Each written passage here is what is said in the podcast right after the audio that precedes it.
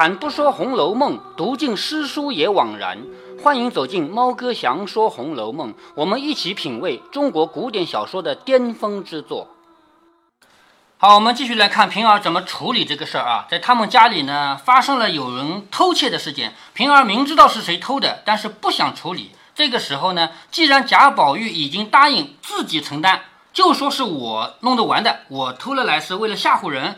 那这个时候，那真的偷的那个贼，总得把他叫过来给教育教育吧。所以平儿便命叫了他们两个来说道：“不用慌，贼已经有了。”玉钏先问贼在哪里啊？因为玉钏自己肯定是没有偷嘛，是不是？他就问贼在哪里啊？平儿说：“现在二奶奶屋里，你问他什么应什么。我心里明知道不是他偷的，可怜他害怕都承认。这里宝二爷不过意，要替他认一半，什么意思啊？被抓的那个人就是五儿嘛，对不对？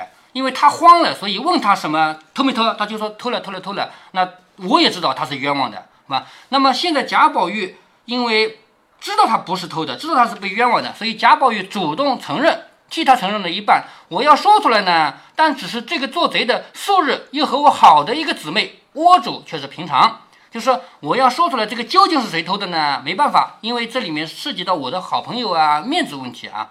窝主就是。最终这个受益人，我偷了来是给谁的？最终这个受益人呢是个平常人，但是呢伤到一个好人的体面体面。我们前面说到了是不是啊？本来这个窝主是赵姨娘，我抓她也无所谓，但是因为赵姨娘的女儿的关系，因为探春的关系啊，所以因为这个事情我比较为难，少不得也央宝二爷应了，大家无事。如今反要问你们两个还是怎样？就是你们两个，我问问你们，既然有人承认自己偷了，你们两个打算怎么样？是不是啊？若从此以后大家小心存体面，这边求二爷应了；若不然，我就回了二奶奶，别冤枉了好人。好，这个话是两面的啊。如果说你们愿意改过自新，以后好好做人，那这件事情就让贾宝玉来承担。如果你们两个不打算好好做人的话，那现在就把你们交给二奶奶去，是不是啊？这个意思啊，就就叫你们这次偷东西有人替你们承担，但是你们以以后一定要改。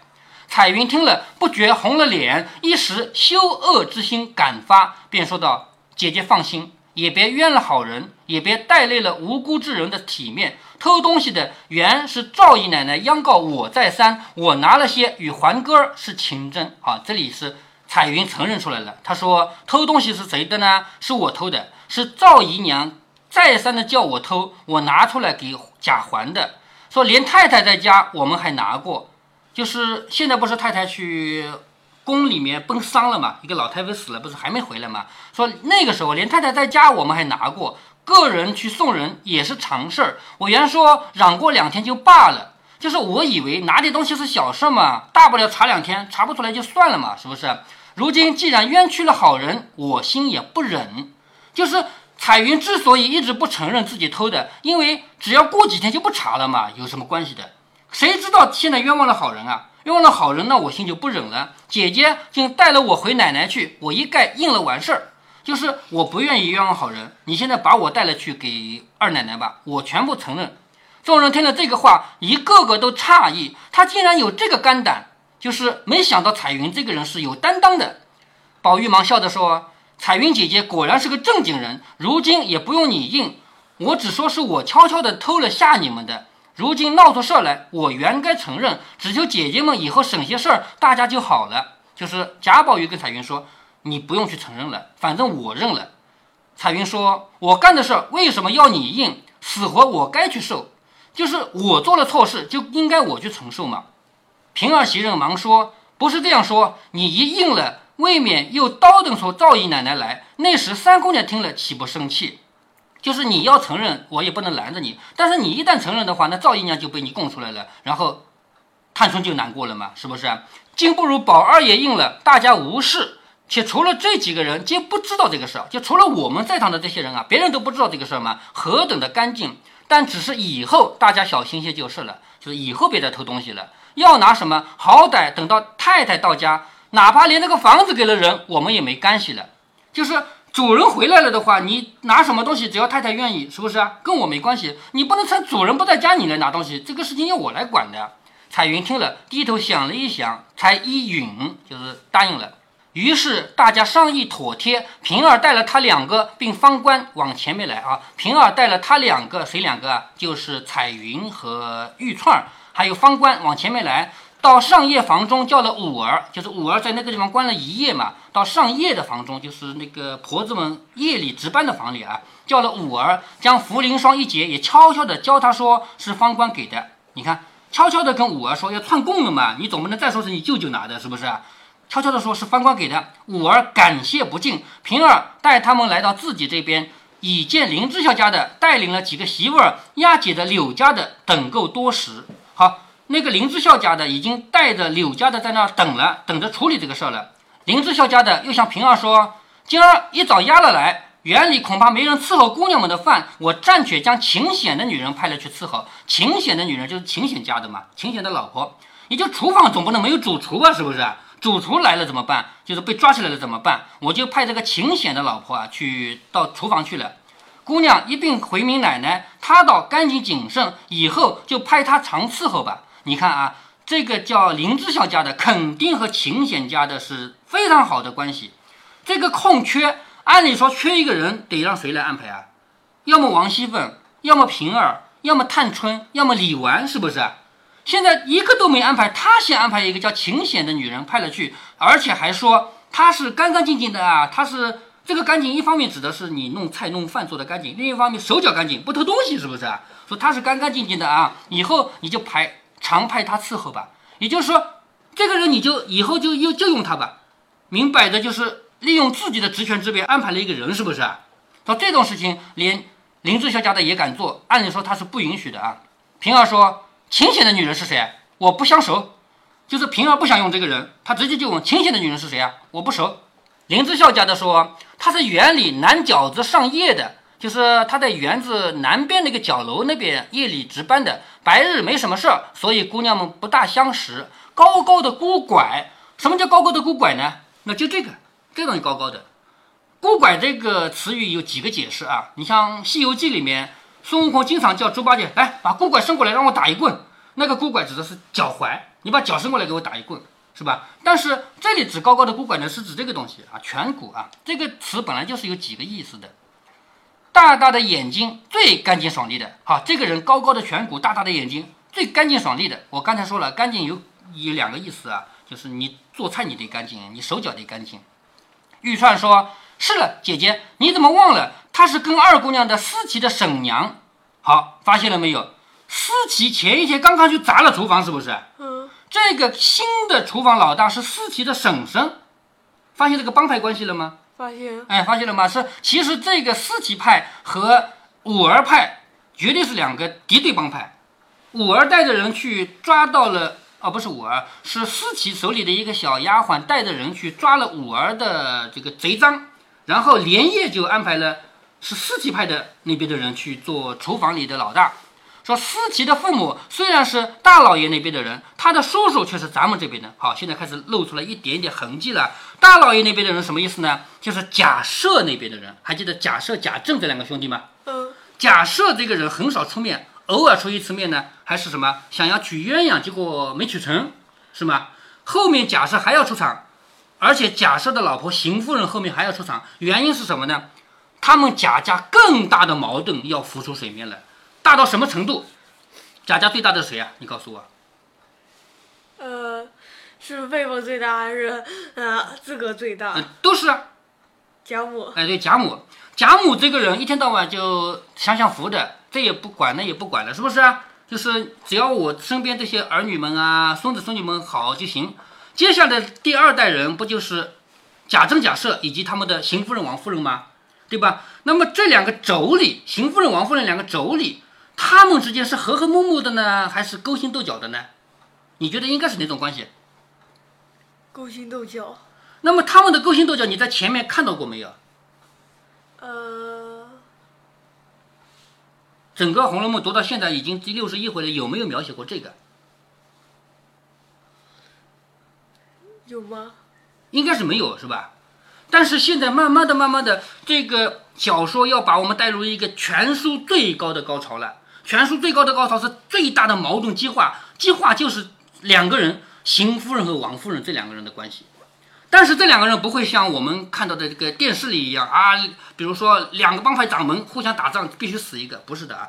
这两个人不可能出面打架，包括骂人也不可能啊。他们俩见面都是和和气气的，就是包括前面你还记得吗？那个鸳鸯那个事儿，鸳鸯为了就是假设要娶鸳鸯这个事儿，鸳鸯跑到老太太面前去发誓，我绝对不嫁。然后老太太不是生气了吗？骂人了吗？但是她骂错了人，骂的是王夫人嘛，对不对？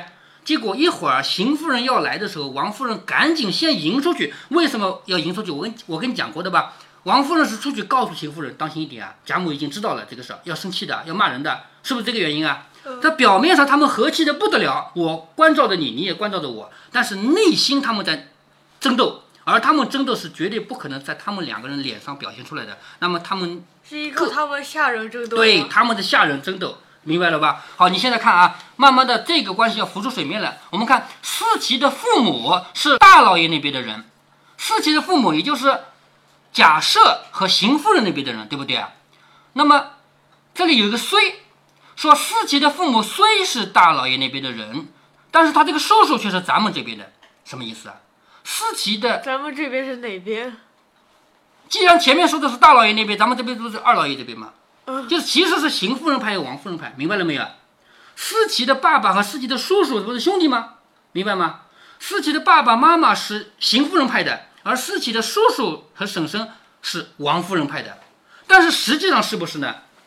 实际上我们看出来应该也不是，明白吗？应该也不是。但是这里面没有在他们身上多描写什么，就是这个秦显家的秦显是谁？肯定是思琪的叔叔。秦显家的就是陈秦显的老婆啊，是思琪的婶婶。在这里。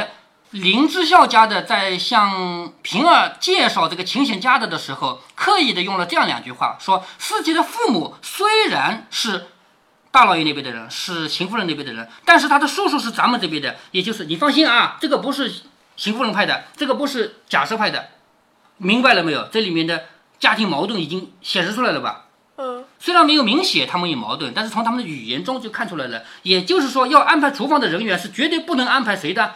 绝对不能安排邢夫人派的人，就连平儿也是这样的观点，要不然林志孝家的不会这么说，是不是？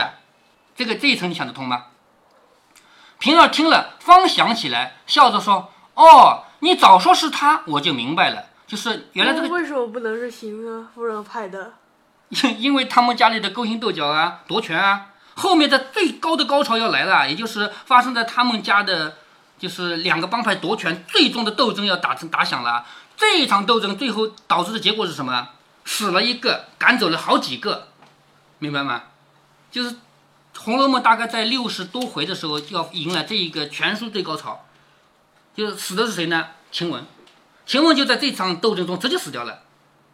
好，你我们继续来回到这里啊。所以我刚才已经多次强调了，秦显呃不是秦显了啊，是林志孝家的对平儿说的任何一句话，都是他揣摩的平儿的意思说的这个话，对不对？我跟你说的话都是你想听的话，是吧？所以他说这个话一定是平儿的意思，就是我们厨房要用人，绝对不能用大老爷那边的人，不能用邢夫人那边的人，我要用也要用咱们这边的人。那么平儿听到这个话说：“哦，你早说是他，我就明白了。”又笑着说：“也太派急了些，就是现在天刚亮你就安排了一个人去啊，派太急了些。嗯，你不想想这个人还没审完呢，也许他是冤枉的呢，是不是啊？说如今这事儿。”八下里水落石出了。什么叫八下里呢？就是大体上水落石出了，也就是还有一点点鱼的没查，也没有什么关系了啊。八下里水落石出了，连前儿太太屋里丢了也有准儿。是宝玉那日过来和这两个业障要什么？偏这两个孽障啊，抠他玩儿，说太太不在家不敢拿，宝玉就愁他两个不防的时节，自己进去拿了一些出来。就是贾宝玉来到太太那边要两个东西，什么呢？一个鹿，一个霜。结果呢，仆人说太太不在家，我们不好拿。结果贾宝玉说什么关系嘛，我自己拿。就是趁他们两个不防，自己拿出来了。这两个业障都不知道，就吓慌了。如今宝玉听到带累了别人，就是宝玉拿了这个东西呢，到今天才知道哦，连累了别人了。方细细的告诉了我，拿出了东西来，我瞧一件不差。那茯苓霜是宝玉在外头得了的，也曾赏过许多人。不独园里人有，好茯苓霜哪来的呢？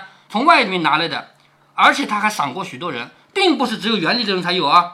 连妈妈子们都讨了出去给亲戚们吃，又转送人。袭人也曾经给过方官之流的人，就是这个陆啊、双啊，袭人也曾经给过方官之类的人，他们私情各相往来也是常事儿。前儿那两篓还摆在议事厅上，好好的原封没动，就是那两篓茯呃茯苓霜啊，还摆在议事厅上还没动呢啊，怎么就混赖起人来？等我回了奶奶再说。说毕，抽身进了卧房，将此事照前言回了凤姐儿一遍。就是平儿跑到里面去，把自己原来商议好的这种回答方式啊，跟王熙凤说了。凤姐说：“虽如此说，但宝玉为人不管青红皂白的，爱兜揽事情。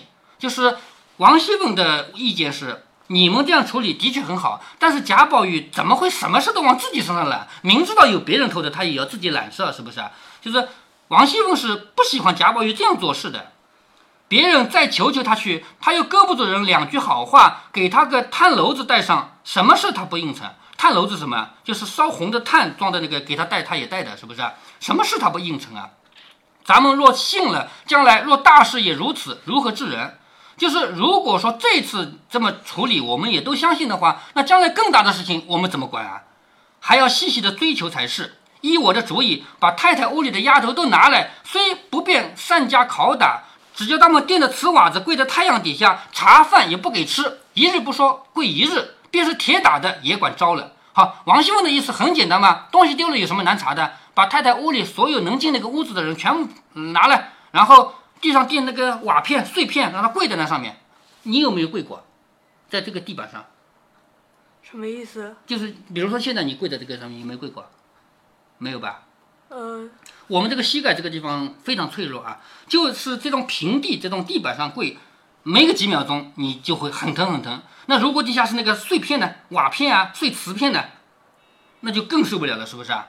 所以王熙凤的意思很简单嘛，查不出来啊，把他们全抓来，全部给我跪在这儿，茶也不给喝，饭也不给吃，一天不说跪一天，就是铁打的也招了嘛。有道是苍蝇不抱无缝的蛋。虽然这柳家的没偷，到底有些影儿，人才说他好。柳家的他的确是没偷那个鹿，但是难道他很无辜吗？很无辜，人家都来说他吗？是不是周围很多人说说他偷的，对不对啊？难道他很无辜吗？虽不加贼刑，也格处不用。就虽然他不是贼，但是我也不打算用他了。朝廷家原有挂物的，倒也不算委屈了他。好，什么叫挂物呢？就是查错了事儿。朝廷里查案子还有查错了的呢，也不能算委屈他。平儿说：“何苦来操这个心啊？得放手时须放手，什么大不了的事，乐不得私恩呢？”好，平儿跟王熙凤截然相反的态度。王熙凤就是说，哪怕你没偷，我也把你赶出去，不用了。但是平儿说：“你不要这么操心，该施恩的时候，该给人一些恩情的时候，你要给他。”依我说，种在这个屋里操上一百分的心，终究咱们是那边屋里去的，没得这些小人仇恨，使人含怨。就是咱们没有必要去让这些人怨恨咱们。况且自己又三灾八难的，好容易怀一个哥儿，到了六七个月还掉了。好，这个话什么意思啊？说明王熙凤最近流产了。王熙凤不是有一个女儿叫巧姐吗？是不是？她没有儿子，在古代一个人不生儿子就是不孝。生了多少个女儿都没用啊！你必须要生到儿子。王熙凤好容易怀了一个儿子，到六七个月流产了。所以平儿姐的意思就是：你为什么流产呀？因为你老师太严厉了，太严厉就得罪人啊！得罪人以后，那么怎么知道呃那个流产的是个儿子？六七个月已经看得出来了，知道吗？这个小孩子到了……难道流产出来呃呃的嗯，难道流产以后还是？就可可以看出来吗？就是一个人形啊！有的人家早产，七个月都早产了，好吧？生下来都是活的，明白吗？流产和早产的区别就是死的和活的嘛。是不是流产是生下来一个死的？哎，对，流产就是死掉了，然后掉下来了，然后早产嘛就是提前生下来活的。呃，下个星期六要结婚的那个就是七个月早产，产出来以后在医院的那个恒温箱子里待了一个月，知道吗？因为它太嫩了，太娇嫩了。呃，下个月就结婚了，十几年、二十年前的事了啊！好，我们啊继续看下去啊。其实平儿的意思就是，你听说早产，嗯，听说早产的人，呃，身体会是比较弱的。对呀，早产的人身体确实不好呀。平儿的意思就是你的身体不好，你好容易怀一个男孩还早产了啊，流产了，都是因为什么？你素日太操劳，气恼伤着的。你不是说这个柳家的就算不偷，就算没偷也要把他赶出去吗？就是因为你太操劳了，你气恼，你伤了自己的身体了。如今趁早儿，你见一半不见一半，也就是你现在睁一只眼闭一只眼也都好一点了，你不要那么操心了，是不是啊？一席话说的凤姐儿倒笑了，说道。凭你这个小蹄子发放去吧，我才清爽些，没得淘气。什么意思啊？就是好吧，好吧，好吧，你说怎么样就怎么样吧，你去管吧。平儿笑着说：“这不是正经。”说的转身出来，一一发放。要知端底，且听下回分解。好，这个是第六十一回，叫投鼠忌器，宝玉瞒赃，判冤绝狱，平儿行权。这两句话都意思就明白了吧？嗯。好，那么。到从六十二回开始呢，他们家的这个仆人啊什么的矛盾呢暂告一个段落。先来写什么呢？先来写他们家这些主子们的这个比较雅的生活，又写诗啊，又吃啊。但是跳过一回以后，一下子又要迎来下一个高潮了。下一个高潮是什么呢？首先呢，就是从他们家又死掉一个人说起。谁死掉了呢？就是贾静，当道士的那个人。那个人一死呢。原来他们宁国府死一个人以后，没人管，把王熙凤请过去管的，是不是啊？现在又死一个人，王熙凤也生病了，所以他们家里就只剩下尤氏这个人不会管家的人来管的。也就在这个时候，他们家里因为办丧事嘛，人多嘛，人来人往多嘛。贾蓉之妻呢？贾蓉之妻，我估计他也不会管吧，反正这贾蓉之妻叫什么我们都不知道，是不是啊？也就是因为他们家办丧事，按照他们家规矩，呃，宁国府应该有贾蓉之妻管家。这个你说的倒也很对，但是作者既然就是曹雪芹，既然是提都没提这个人是谁，我估计这个人也没什么好提的，有没什么能力，是不是啊？他们家办丧事的时候，因为丧事期间人来人往很多，是不是啊？所以呢，有些原来不见面的人就见面了。有有的男和女本来就是一辈子没机会见面，但是丧事期间就见面了，一见面就闹出一个事儿来，就是贾琏偷偷的娶了一个小老婆。贾琏这个人不敢说跟王熙凤说我要娶个小老婆，虽然合法的啊，男人娶小老婆是合法的，但是王熙凤不是比贾琏凶嘛，是不是？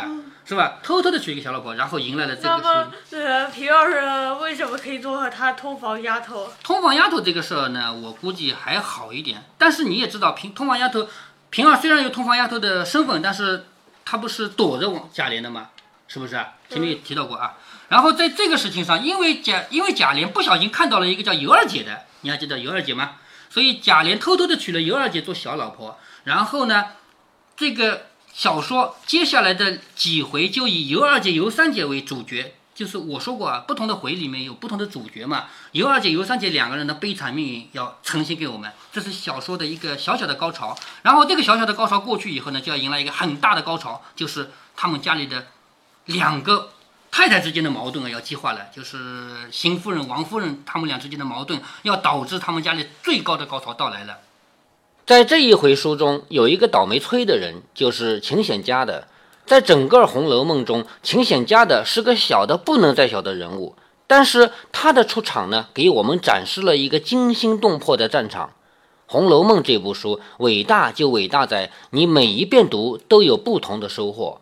猫哥，我读了这么多遍，开始的那么多遍里，始终没有想到过，原来邢夫人和王夫人会是整个家族最水火不容的两大帮派。因为曹雪芹的伟大就在于他没有直接写，他也不想直接写，在一切的细节中，你自己去揣摩每一个人的心理。借着秦显家的出场，我们从林之孝家的嘴里听出了惊心动魄的帮派关系。他说：“思琪的父母虽是大老爷那边的人，注意这个‘虽’，如果你手头有笔，建议把这个字加着重号。”这一个字就很明显的告诉我们，就连平儿这样的人，他也在拉帮结派。他要用人，绝对不可能用大老爷那边的人，也就是邢夫人那边的人。林之孝家的跟平儿汇报工作，说的一切话都是揣摩着平儿的心思说的。不过在这里，猫哥还有一丁点疑问。《红楼梦》是一部充满了因果的书，在《红楼梦》的故事里，每一件事都是前面一件事的报应，也都会带来后面的其他报应。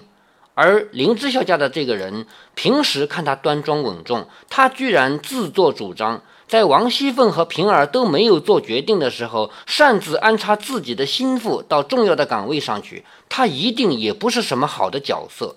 那么，在《红楼梦》结尾的故事中，是不是还要他偿还？在八十回以后丢失的故事里，林之孝家的究竟要不要倒霉，要不要为这个事情负责？像《红楼梦》这样安排严密的小说，应该是有这样的情节才对。好了，如果您觉得猫哥的读书分享有益有趣，欢迎您点击订阅，这样您将会在第一时间收到猫哥的更新提醒。如果您有什么要对猫哥说的，不管是赞还是批评，不管是提建议还是唠唠嗑，欢迎您在喜马拉雅平台留言。我说的是喜马拉雅平台，其他平台不是我发布过去的，所以您留言我看不见。您也可以加猫哥的公众号，四个字“猫哥在线”。您还可以加猫哥个人的 QQ 或者微信号，都是五位数三三七五幺。如果您加猫哥的微信号，猫哥会直接把您拖到听友群里。好，再见。